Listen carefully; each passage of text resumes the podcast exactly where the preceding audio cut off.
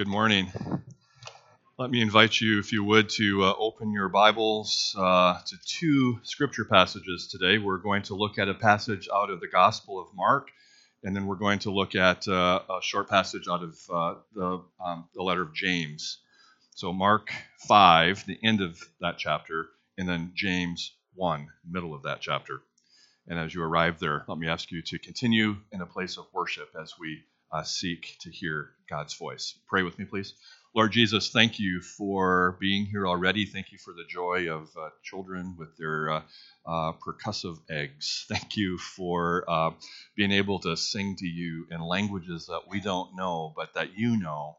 Thank you that you hear all of the tongues and languages around the world, and that uh, we can stand in unity uh, together as your one global family worshiping you. Lord, uh, help us to not only uh, speak to you today, but help us to hear you today. Help us to listen well. We pray these things in Jesus' name. Amen. So, Mark chapter 5, and uh, we will begin. Um, let's look beginning at verse 40. We'll just read a couple of um, um, couple of verses.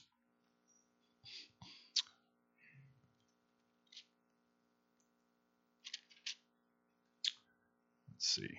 That's not what I want to do. Did I give? I think it is Matthew. Yeah. What what text am I using today? That would be a good thing to know.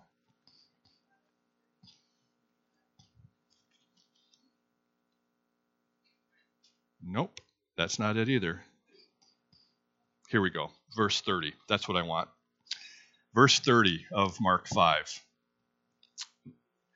Mark chapter 5, right, right chapter, right location, verse 30. Ready? Here we go. Jesus realized at once that healing power had gone out from him, so he turned around in the crowd and asked, Who touched my clothes? And his disciples said to him, All of this crowd is pressing into you. How can you ask, Who touched me? Uh, but he kept looking around to see who had done it. Then uh, the frightened woman, trembling at the realization of what had happened to her, came and fell at his feet and told him what she had done. And he said to her, Daughter, your faith has made you well. Go in peace. You have been healed. And then, if you would turn to James, of this I'm confident, chapter 1, verse 19. My dear brothers and sisters, be quick to listen, slow to speak, and slow to get angry. Let me just read that verse one more time. My dear brothers and sisters, be quick to listen, slow to speak, and slow to get angry. Your anger can never make things right in God's sight. So get rid of all filth and evil in your lives and humbly accept the message that God has planted in your hearts, for it is strong enough to save your souls. And remember, it's a message to obey and not just to listen to. If you don't obey, you're only fooling yourself. For if you just listen and don't obey, it's like looking at your face in a mirror but not doing anything to improve improve your appearance. You see, uh, uh, you see yourself, walk away, and forget what you look like. But if you keep looking steadily into God's perfect law, the law that sets you free, and if you do what it says and don't forget what you heard, then God will bless you for doing it. We'll ask God to bless this reading, His holy and inspired word. Amen. Sometimes in the New Testament, we find uh, Jesus has sort of gathered the disciples around him, and he just seems to be inviting them to be in a place of resting, uh, almost a, a place of being passive. He's caring for them, he's teaching them, and they're just receiving. They're just uh, absorbing whatever it is that Jesus is saying and doing. And then other times we see Jesus with his disciples, and Jesus is really deliberately provoking them to grow. Uh, he's stretching them, he's calling them uh, to do something different. And some seasons in the life of our congregation are seasons where we sit and rest. Uh, we just soak in God's goodness and God's grace and God's presence. We just receive from God. Uh, we just let God minister to our souls. And there are some seasons where that's an appropriate and a good thing to do. And then there are other seasons in the life of our church that are intended for us to stretch a little bit. They're intended for us to grow. And so, uh, um, what I want to say to you this morning is this choose to grow in this season. Choose to grow. Make a deliberate decision that you are going to stretch, that you're going to, to, to grow.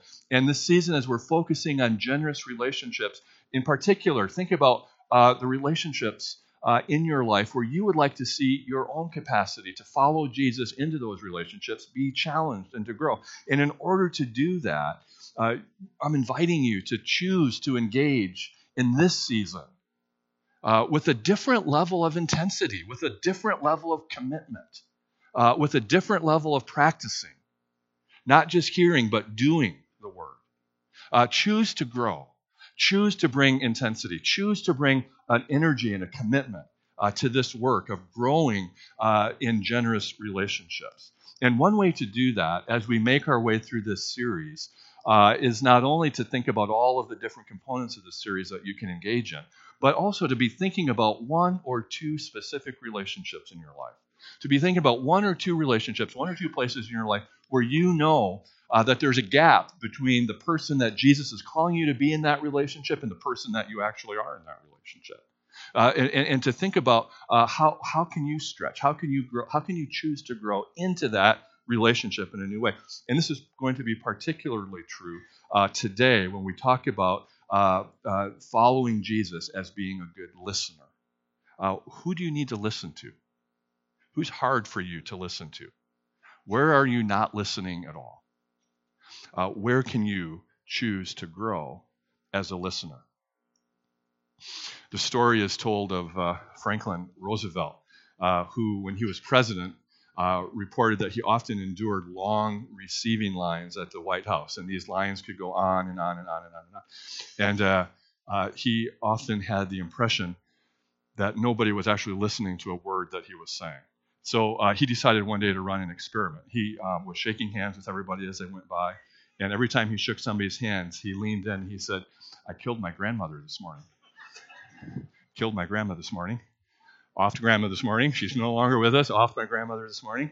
And everybody in the line went through, this whole long line goes through, and everybody just looks and says, Oh, we're so proud of you. Uh, keep up the good work. Uh, you're a blessing to our country. Uh, we're behind you and uh, every, and no, nobody heard a word that he said, and he, and, and he was sort of uh, becoming uh, increasingly dismayed. And then the ambassador to uh, Bolivia came through, and the ambassador to Bolivia leaned in, shook his hand, and he said his line, uh, "Killed grandma this morning." And uh, the ambassador wasn't fazed at all, and he leans in. He said, "Well, I'm sure she had it coming, right?" And and and I don't know if that's good politics or not, but.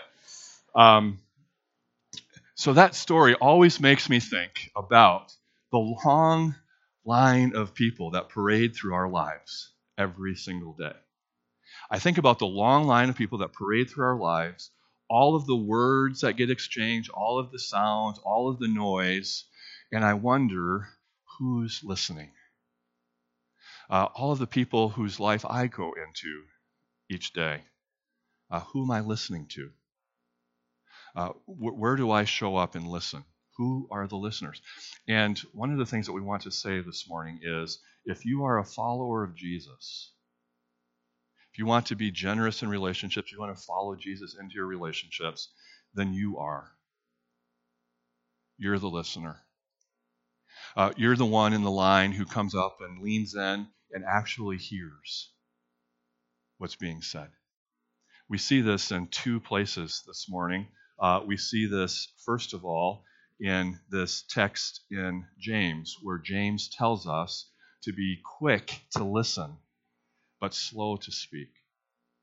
That we're to be quick to listen, but slow to speak. And then we see this uh, story in the life of Jesus. It's one of just many, many, many examples of the life of Jesus where we see Jesus as a listener.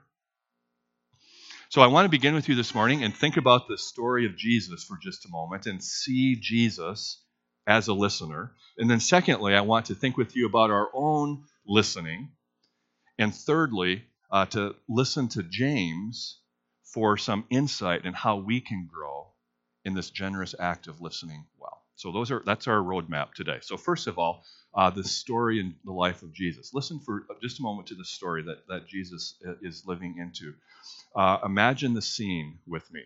Uh, imagine the scene here in the Gospel of Mark. Tammy and I um, recently uh, found ourselves um, sort of unexpectedly in uh, Frankenmuth in the middle of a car show. Have you ever been to the car show in Frankenmuth? Oh my word. Uh, if you're not intending to go there, that's not the time and the place to go to Frankenmuth for some chicken. That's not the time to do that. So here we are, and we're walking down the street, and the whole street and the sidewalks are absolutely packed with vehicles, absolutely packed with people. And it seemed as if I couldn't go more than three steps without somebody brushing into my shoulder or uh, knocking into uh, uh, uh Tammy or uh, stopping suddenly to look at a car and we have to swerve and veer out of the way. there's this constant sense of bustling and, and, and jostling and maneuvering. It's just a packed place. And in my mind's eye, when I think about this street in Capernaum that Jesus is on uh, this, in this uh, story, that's the image that comes to my mind. Uh, that this, this hot, dry, dusty, uh, road in Capernaum is packed with people who have come out to see the spectacle of Jesus. They're uh, bustling, they're maneuvering, they're trying to get to a place where they can see. Maybe they have something to say, a question that they want to pose, but there's a lot of chaos that is happening. And it's into this scene that Jesus, for whom the previous 24 hours has been absolutely exhausting, into this scene that Jesus suddenly is dropped. For the last 24 hours, Jesus has had a whirlwind of activities going on in his life. Uh, 24 hours ago, he spent a whole day teaching a crowd of people.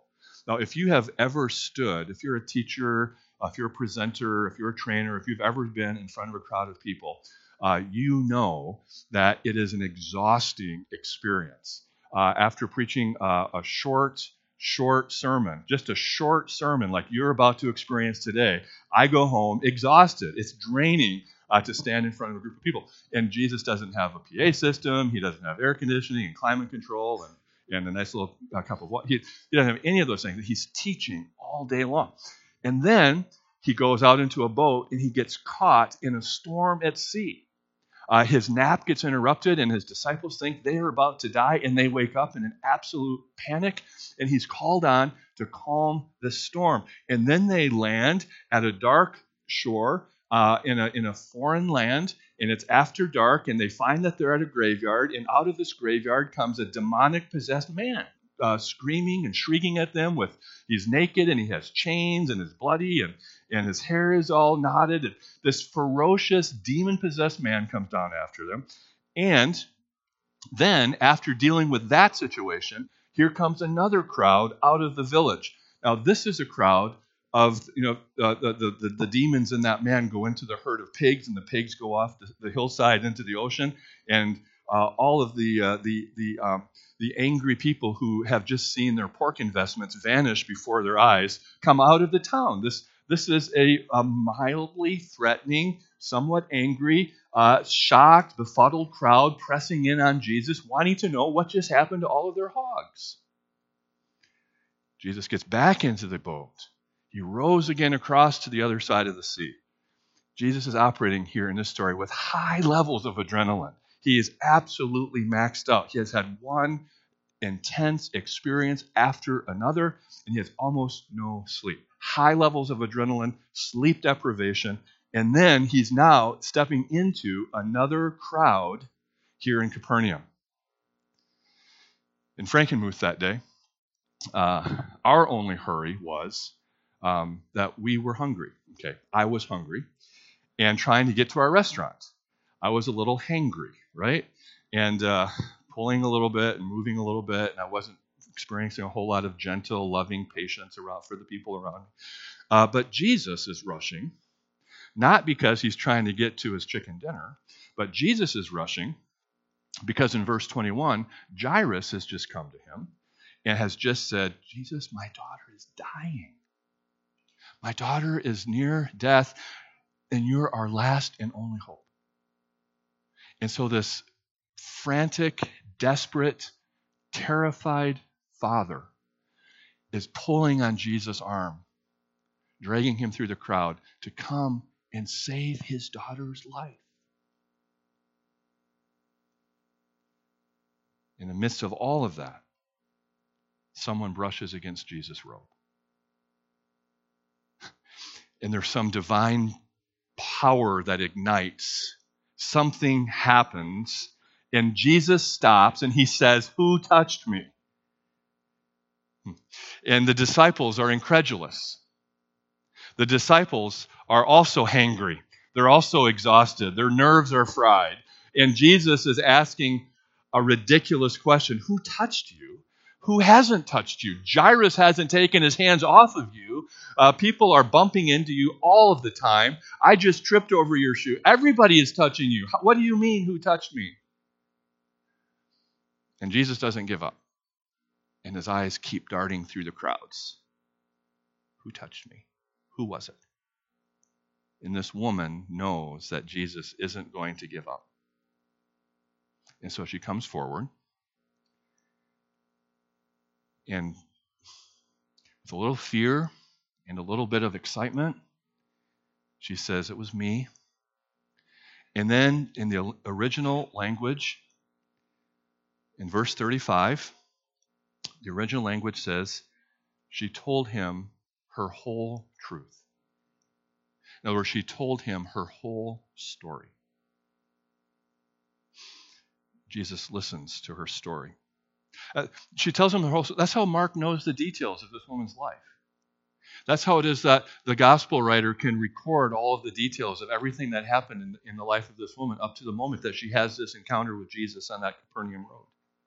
Uh, Mark knows the, the details and he shares the details because somehow it registers in Mark's mind that this is an important story. Mark's gospel has the fewest number of verses of any of the gospels. It's the most sparse. It's, it's driven towards action and not narration. It's not rich with character development. It's an active, moving, uh, quick paced gospel. And Mark takes 10 whole verses to tell the story of this woman. He heard the story too. Jesus stops and listens to her whole story. The crowds are swirling around. Jairus is still pulling and pleading and tugging. My daughter is dying. Jesus never takes his eyes off this woman.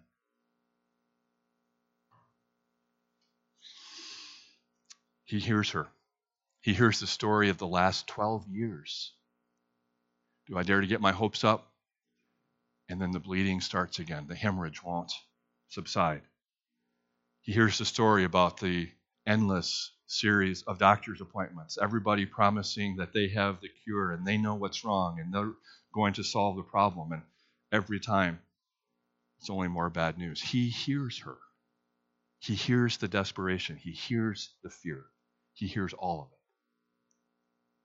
And in all of that, he also hears her faith. And he says, Your faith has made you well. Go in peace. Disciples of Jesus, the apprentices of Jesus. Uh, uh we, we, we aren't called to just simply learn the words that Jesus says we're also called to learn to do what Jesus does. And for me and for many of us, what that means in this story is learning to listen to the whole story, learning to listen to all of someone's story. One day, a, uh, an old man was out taking a walk along a country lane he was walking with his dog and his mule. And suddenly a truck comes careening around the corner and knocks the man and the dog and the mule into a ditch. The man uh, finally comes uh, to his senses and eventually decides that he's going to sue the driver of that truck for all of the damages that he caused. So the lawsuit unfolds, and eventually the old man finds himself in the witness chair in a courtroom, and the attorney for the driver of the truck steps up and says, I want you to just simply answer one question for me yes or no. At the time of the accident, you said you were perfectly fine. Yes or no?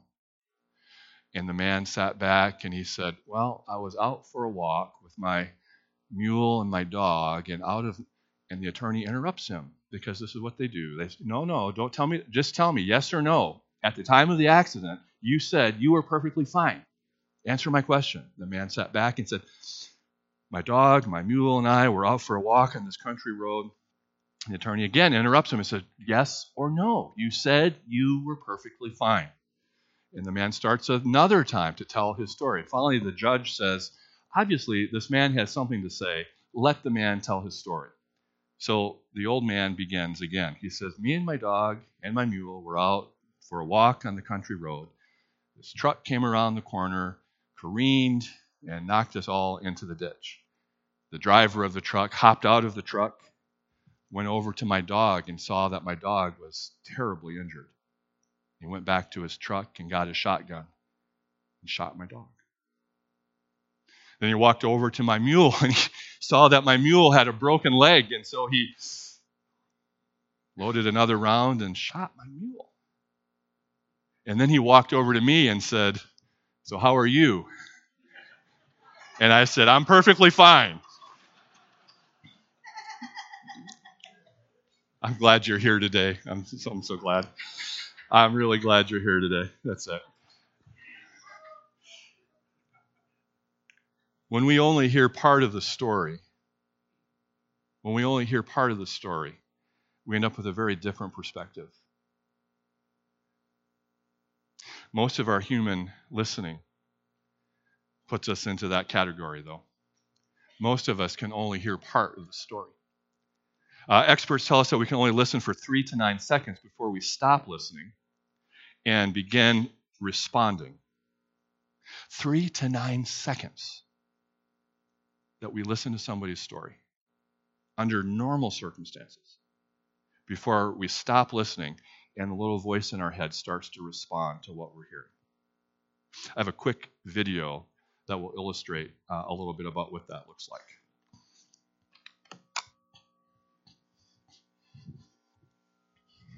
It's just, there's all this pressure, you know? And sometimes it feels like it's right up on me. And I can just feel it, like literally feel it in my head. And it's relentless. And I don't know if it's going to stop. I mean, that's the thing that scares me the most is that I don't know if it's ever going to stop. Yeah. Well, you do have a nail in your head. It is not about the nail. Are you sure? Because, I mean, I'll bet if we got that out of there. Stop trying to fix it. No, I'm not trying to fix it. I'm just pointing out that maybe the nail is causing. You always do this. You always try to fix things when what I really need is for you to just listen. See, I don't think that is what you need. I think what you need is to get the nail. See, you're out. not even listening now. Okay, fine. I will listen. Fine. It's just sometimes it's like there's this achy. I don't know what it is. And I'm not sleeping very well at all. And all my sweaters are snagged. I mean, all of them. That sounds really hard. It is. Thank you. Ow! Oh, come on. If you would just. Don't. Try to see things my way.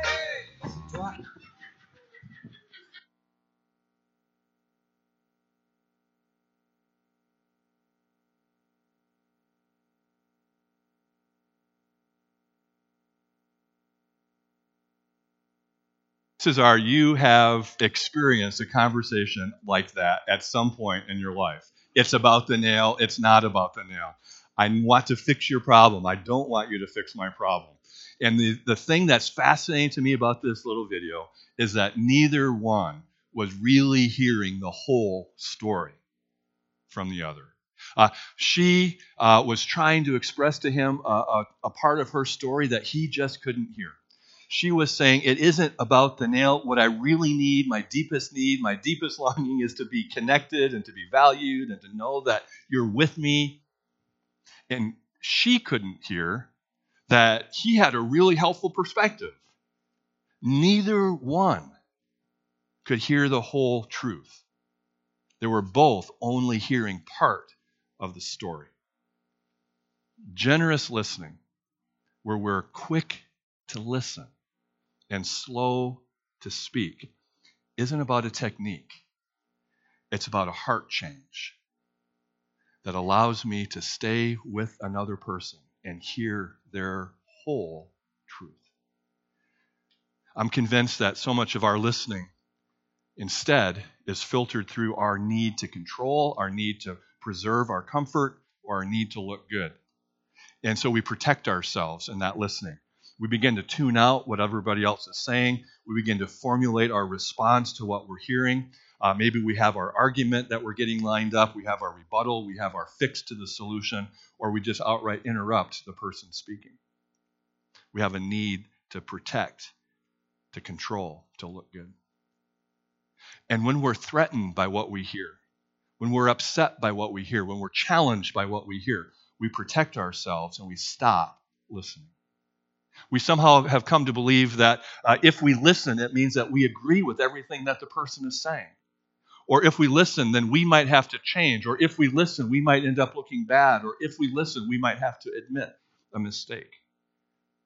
In other words, we will follow Jesus into our relationships only right up to the point where we have to give up control. James helps me to see this when he talks about being quick to listen. And then, in a fascinating connection, he puts being quick to listen to each other right next to being quick to listen to God. And, and he says this our listening to others will be a reflection of how we listen to God. Uh, when we listen to God with humility, he says, when we listen to God with an openness to change, when we listen to God with, an, with an, a, a, a willingness to be different, to make an adjustment. In other words, uh, when we listen to God from the perspective of being willing to give up control, uh, then our listening becomes transformative. On the other hand, he says there's a way that we can listen to God and never ever give up control. We can listen to God and never adjust and never change and never repent. And the heart change that allows me to listen to God in a way that is open to His correction and open to His word uh, is all about humility, says James. It's all about having a heart of humility. Anybody here who's ever done the Discipleship Essentials book has studied uh, in your triad Psalm 1. Psalm 1 uh, says that the mark of a godly person is that they delight in the law of God and they meditate on God's law day and night. Uh, it's the same word for law that James uses here in chapter 1. Uh, this idea of being responsive to the law of God. And when, when James uses the idea of the law of God, and when when, when uh, uh, the psalmist in Psalm 1 uses the idea of the law of God, and, and when Jesus uses the idea of the law of God, they aren't just talking about the Ten Commandments, but they're talking about uh, the totality of the character of God that gets communicated in all of God's Word. And what the psalmist is saying, and what James is saying, is that when, when we are open to what God is saying to us, uh, when we delight in the words that God is speaking to us, what that means is that, that that we love to have God tell us how to live. Uh, that, that we're people who love uh, to hear God's word speaking into our life and telling us how to live. In other words, it's not just that uh, I come to the Bible and I sort of page through it and I say, I like that and that looks good and I'll have one of those. I don't believe in that and I'm not comfortable with that and, and I don't want to go there. It isn't that we page through the Bible and pick and choose what we want. But rather, uh, but it, it's the other way around. It's, it's that God's word comes to us, and, and the Bible is actually up here looking down at me, and the Bible is paging through my life, and God's Word is, is scanning through my heart and through my mind and, and, and, and saying, I like that, and that's good, and I'm not a fan of that, and that's not good, and that has to go, and that has to be adjusted. And I become subject to and humbled by the Word of God in my life. Psalm 1 says that the mark of a God changed heart is that you like, you love, you delight in having God tell you how to live. That's the humility to listen to God, to not just hear and walk away, but to let it in. It's no accident that James puts our listening to each other right next to our listening to God. And it isn't surprising that our discipleship life, even the discipleship life that invites us to follow Jesus into our relationships, will always bring us to places where we are invited to die to ourselves. We're invited to die to ourselves. And sometimes listening well feels like I'm going to die. I'm invited to follow Jesus into my relationship to a place of listening well, even to the point of dying to myself, knowing that on the other side of death, there's healing and there's life and there's resurrection. That's what it takes to become a listener. Uh, somebody who, even in a chaotic crowd, hungry, exhausted, stressed, can lock eyes and pay attention and listen to the whole story. That's what it becomes to that's what it means to become a listener who has a knee-jerk response.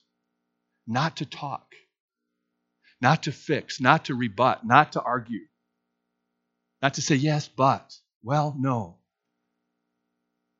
But the knee-jerk response is tell me more. I want to hear your whole story. Generous relationships, the humble heart as we follow Jesus and open ourselves to God's word. Will you pray with me, please? Lord Jesus, we do thank you for your goodness. We thank you for the ways that you speak to us. We thank you for the life that your words bring.